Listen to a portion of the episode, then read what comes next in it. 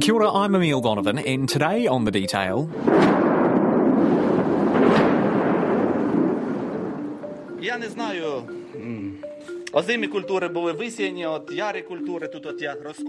Earlier this year, a research facility attached to the National Gene Bank of Plants of Ukraine was bombed. This is the 10th largest seed bank in the world. It contains seeds that could eventually blossom into hundreds of variations of wheat and flowers and grasses, tens of thousands of plants of all shapes and sizes. Its function is like all seed banks. It's a backstop in the event of some terrible catastrophe. It's a workshop where scientists crossbreed different strains and species to develop hardier, more resistant plants. And it's a safeguard in case a particular species of plant is wiped out and needs to be brought back from the dead. Everything you're going to need for the world to survive in terms of agriculture is safely kept here for the future. Behind the door, there are nearly a million different varieties of seeds from all over the world. the Noah's Ark of plant diversity. But here in Aotearoa, despite having dozens of native species on the precipice of extinction, there's no one seed bank that holds all our taonga or knows how to keep them all safe. So today on the podcast, Te Tira Whakamātaki Māori biosecurity researcher and policy advisor Marcus Rongofitiao Shadbolt on what seed banks are, why they're important, and what Aotearoa needs to do to improve in this space. So, a seed bank is a facility that is devoted to storing plant seeds effectively. And through history and the rise of continued and intensified agriculture practices, they've become bigger and more complex around the world. The work takes place deep underground in a labyrinth of sealed vaults that are encased in steel and concrete. Different seeds are stored in different ways. The sort of standard, stock standard method that historically has been used and we can apply to most of our seeds is to dry them out and then put them somewhere cold to stay for a while. And when we dry them out and put them somewhere cold, they're very happy to just stay dormant as they are for however long that particular species will stay dormant for. And then when it tum- comes time to plant them, we can take them out of that facility and plant them wherever we need them. Is it kind of like a library of seeds? Yeah, it's definitely like a library of seeds. The the sort of stock standard seed bank's purpose is to store a collection. So that's what botanic gardens are really good for and have done for a very long time is they'll collect for better or worse all the different seeds they can find and store them in a library or a collection of sorts. That's what the biggest seed bank in the world, Kew Gardens, aims to do. Its ultimate goal is to ensure the survival of every remaining species of plant on Earth. Are all seeds created equally when it comes to preserving them, or are some seeds trickier than others? So they're absolutely not created equal, and that is that's the challenging part for seed banking. So the only bit of jargon that I'll burden you with today is we have our simple storage seeds. So those are the ones that you can dry out, put them in a jar, put them in a bag, put them in a cold room, and they'll be fine for a number of years. And those ones we call orthodox. And so they are the very simple seeds that are perfectly happy to be dried out and stored for a while. Then we have what we call recalcitrant seeds. And recalcitrant seeds are seeds that if you tried to do that to them, they would die. And so those are seeds like, you know, an avocado. If you think of an avocado or a tomato or something like that, it would be very difficult to imagine that seed without the huge fleshy fruit part around it. And if you tried to dry that out, it would very quickly die and you wouldn't be able to plant it again. So those are our recalcitrant seeds. They're our seeds that you need almost an entire study dedicated to each one just to figure out how to store it. Wow. And they can require all sorts of things. Cryopreservation has proven quite useful for those. So that's effectively just snap freezing it with all the moisture inside of it still and then thawing it out at, the, at a later date. It's not quite as successful as our orthodox seeds are, but it has proven to work in many seeds. But yes, we have many, many that we, we don't know how to store. I think uh, kauri is a is a tricky as a recalcitrant seed, isn't it? And that, that's something that has been trialled in, in, in what did you say it was called? Cryo Cryopreservation. cryopreservation. Yeah, that, that's been trialled with kauri seeds, isn't it? And it's been mo- moderately successful. Am I right in saying that? So the last I heard about the kauri project was that someone figured out how to store them, and they could do it, but they only lasted for something like 13 or 16 days in storage. So after that time, you would have to plant the seeds or risk them going off, basically. kauri is an interesting example here in that most of the kauri forests that we have here in Aotearoa are regenerated forests, and we were actually we were on the precipice of, of losing Cody as a as a tree for, for some time. For well over a century, timber was the new colony's main source of trade, when the plunder of the great forests was necessary for economic survival.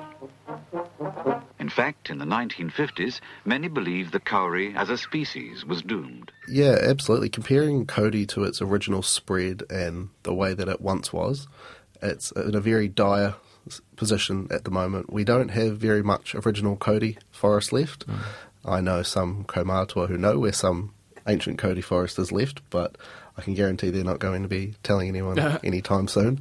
Our Great Walks have some of our ancient kauri forest left on there. Our great trees like Tane Mahuta, the biggest kauri in the country. That's an ancient tree.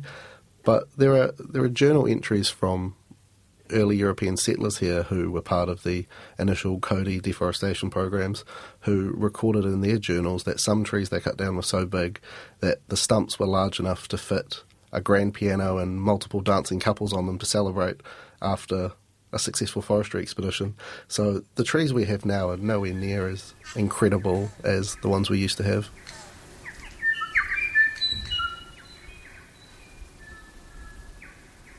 You were talking about the purpose of seed banks before. I'm curious to get into this. So, like the way that you described it before is kind of you know like a library, sort of like a I don't know, like a, a, a documentation, I suppose, of the different plants that grow on this beautiful planet of ours, and um, you know what they look like, and, and so on and so forth. Is there a, a sort of a practical element to seed banks as well, though? Yeah, so the seed banks really have what I see as four key purposes. Um, the first of them is simply to conserve plant diversity, as we've mentioned. That is just to catalogue and make sure we have backups of seeds saved away somewhere, just in case we need them. Um, they also are really useful for breeding new varieties. So when crop grower um, has a particularly bad drought one year or a new virus gets in and we need new varieties of our crops to plant, seed banks are often the first stop to get a hold of the original seed so that we can develop new varieties from that. They work very closely with providing solutions in disasters for food. So we've seen that example very recently and in sort of the last decade as well, where nations, for whatever reason, have had huge disasters, be that natural or war in some cases, tear through and destroy agricultural land to the point where you know, seed banks have been the backup to restore food supplies to these countries. Wow, really? Has that happened in recent years? So we saw it this year in the Ukraine. There was a bombing attack earlier this year, I think in May, that destroyed a part of the Ukrainian National Seed Bank. In this situation, they've now sort of gone, okay, we've, it's a good chance we've lost a huge amount of our seeds stored here. Obviously, we've lost a lot of landscape through the war. And so their next discussion has been, well, how do we make sure that someone else has our seeds so that however this ends, we can replant? And in 2015, we saw Syria had a similar situation.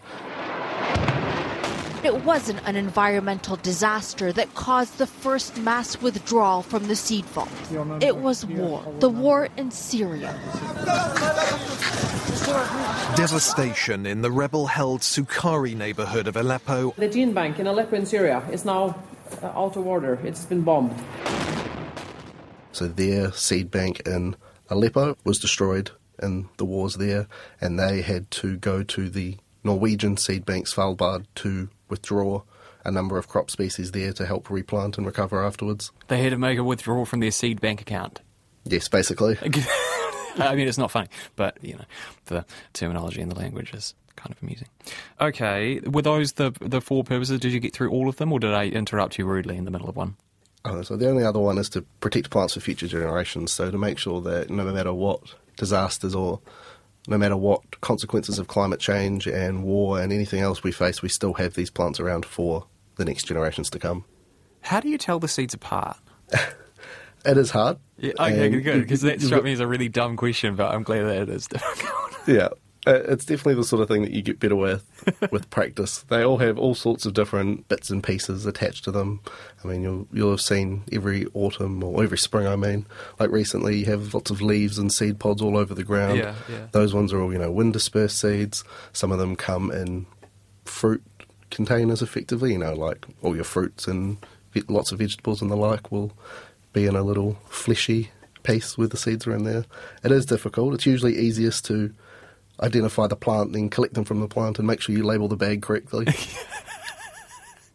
like, because yeah, I'm curious about this. The the process of g- collecting seeds. Like, how how do you how do you go about it? Do you just is it like um I don't know.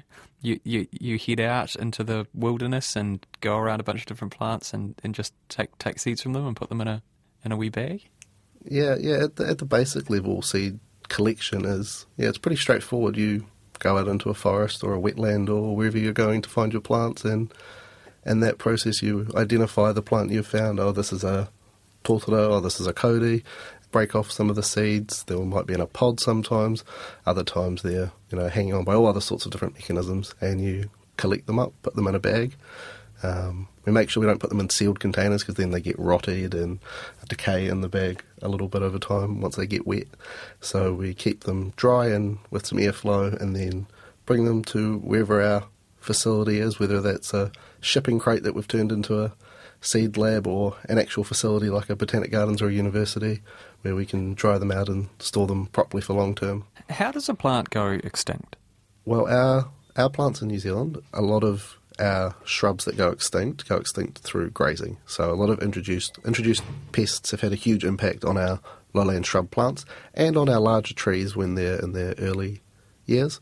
They are prime targets for deer and pigs and lots of other low grazing animals that have been introduced here. Deer especially tend to really decimate the forest floors and take out a lot of shrub species. Are there?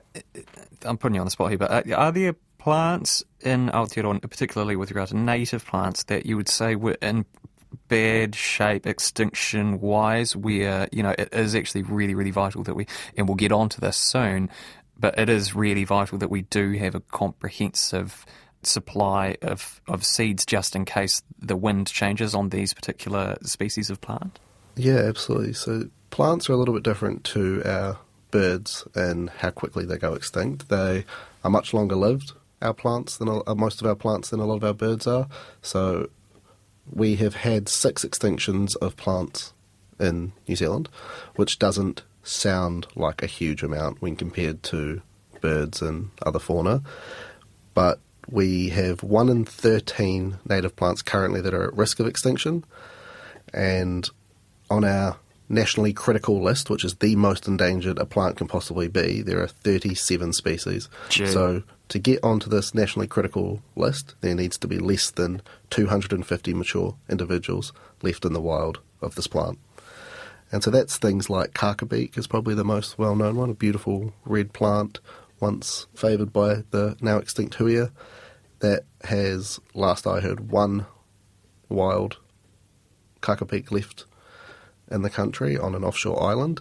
It does still exist in a number of gardens and cultivars, but its wild self is effectively extinct at that point.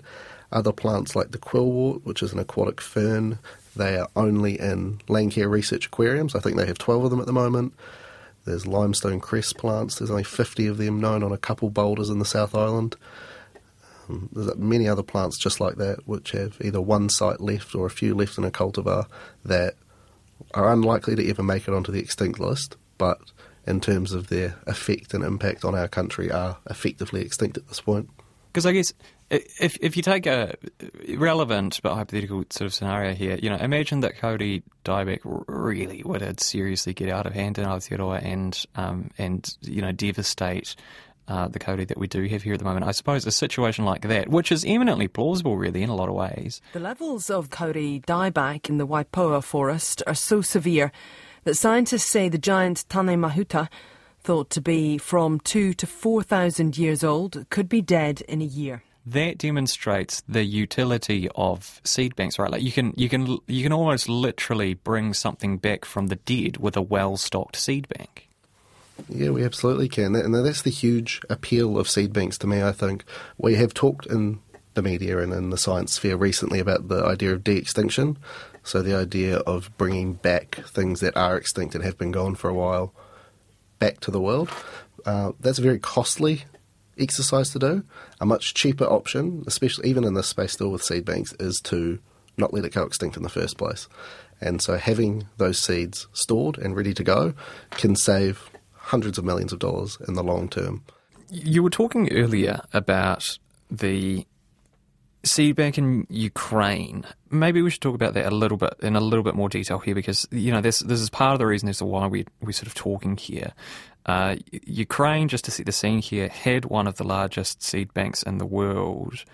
Um, what happened to it recently? So, the Ukrainian National Seed Bank was the 10th largest seed bank in the world, and it was partially destroyed in a missile strike. As a result of that, it was effectively abandoned by the scientists there for safety reasons, of course. So, the Ukrainian seed bank, particularly, was used for their grain seeds and their grain collection. So the Ukraine is the world's fourth largest grain exporter, and that seed bank was sort of the backbone of that industry. Really, it was how they adapted and improved on their seeds to be drought resistant, to be disease resistant, pest resistant, all those good things that keep our crops healthy and available for global export. So the Ukraine has had backups in the past put away in the Svalbard Seed Vault in Norway. The collection in Svalbard was only 4%, or is only 4% of the species that the Ukraine had in their own seed bank, which covers 1,800 crop species. And so the Ukrainian mindset seems to have turned to we can't get our seed bank back or back in operation anytime soon. We need to collect as many other seeds as we can and send them to Svalbard to be looked after until this war reaches its conclusion. The next issue from that is that it's very difficult to, as you'd imagine, divert resources away from a war front to go collect some seeds, while it's long term probably a fantastic idea to divert people to seed collection. It is a very hard thing to sell in their current situation. Uh, understandably, yeah.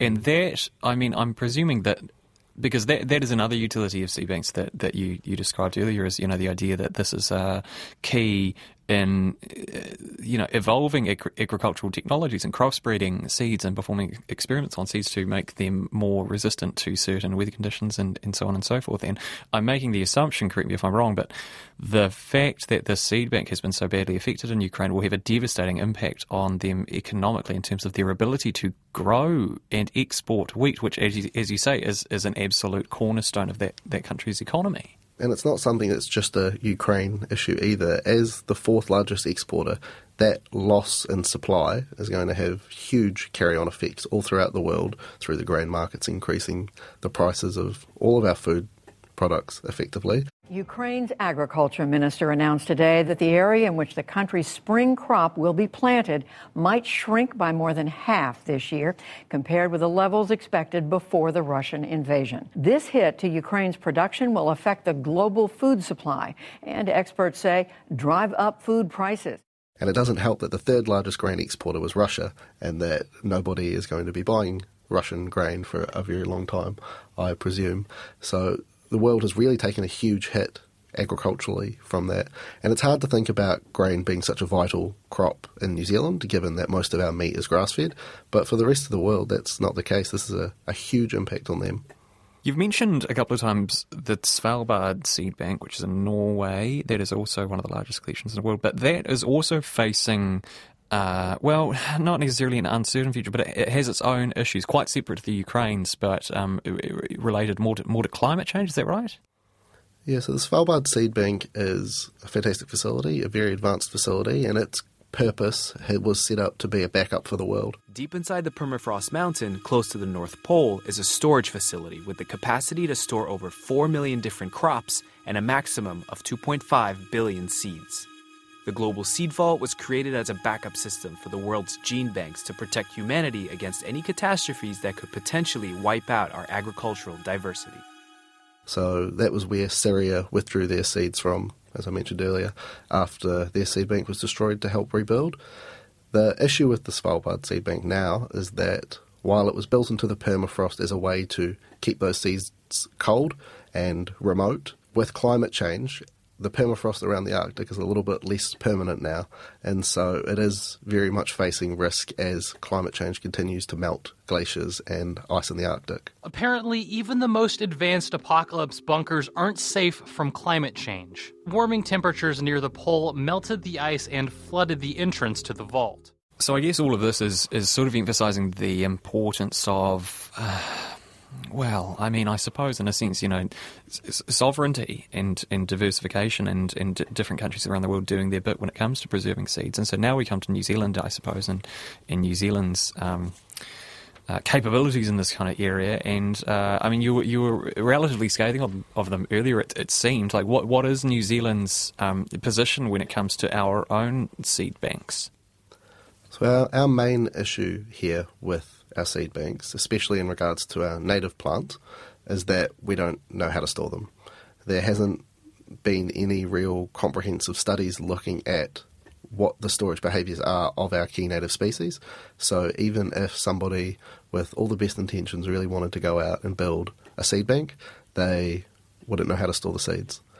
So that's the main hurdle that we need to get through first for seed banking in New Zealand. What are the other sorts of heroes? Because like I'm, I'm thinking, maybe inevitably given the terminology that we're using, but like I'm, I'm sort of thinking about you know banks, actual financial banks, and you know, we, like we have a reserve bank in New Zealand, and then we have the commercial banks who who are related, of course, to the Reserve Bank, but um, are their own sort of independent entities. I mean, like if you had all the money and the power in the world and the expertise, like, and this was your sole remit, like, how would you design it? Would you have like a great big central um, seed bank like like the Svalbard seed bank in, in Norway and, and then sort of offshoots around that? So at my company, Te Whakamataki, we have been looking at just that. We've been looking at how do we go about resolving the seed crisis and how do we do it appropriately for New Zealand. So the way we look at seed banking in New Zealand and the way that we would set up a seed bank kind of comes down to three key pillars or pou. So the very first one there is infrastructure. So we need to have the infrastructure in place to do it. Like you said, I think that one major facility in New Zealand is needed, one place that has the technology in the labs required to not only figure out how to store our seeds and especially our more complicated ones, but a place where we can make sure that they are kept safe. Then, however, we also acknowledge the risk that having all our eggs in one basket can have. And so the model we're looking at is what we call a hub and spoke model. So that focuses on the idea of having one major seed facility in New Zealand that does all the heavy lifting and is the major storage facility, and then having a lot of spokes around the country. So that could be having a lab in a box set up on a marae in Northland. That could be having a relationship with botanic gardens to help support through them, through regional councils, through different farming groups in the farming sector, and all sorts of other places who have an interest, universities and the like as well. So the idea there is to have one key facility with a whole lot of little ones scattered around the country at place, and having them at place is also much easier in terms of transporting the seeds. They can collect them at place and store them at place. That's it for today. I'm Emile Donovan. The Detail is public interest journalism funded through New Zealand On Air and produced by Newsroom for RNZ. You can get us downloaded free to your mobile device every weekday from any podcast platform. Today's episode was engineered by Phil Benge and produced by Sarah Robson and Bonnie Harrison. And thanks to Marcus Rongofitiao Shadbolt. Matewa.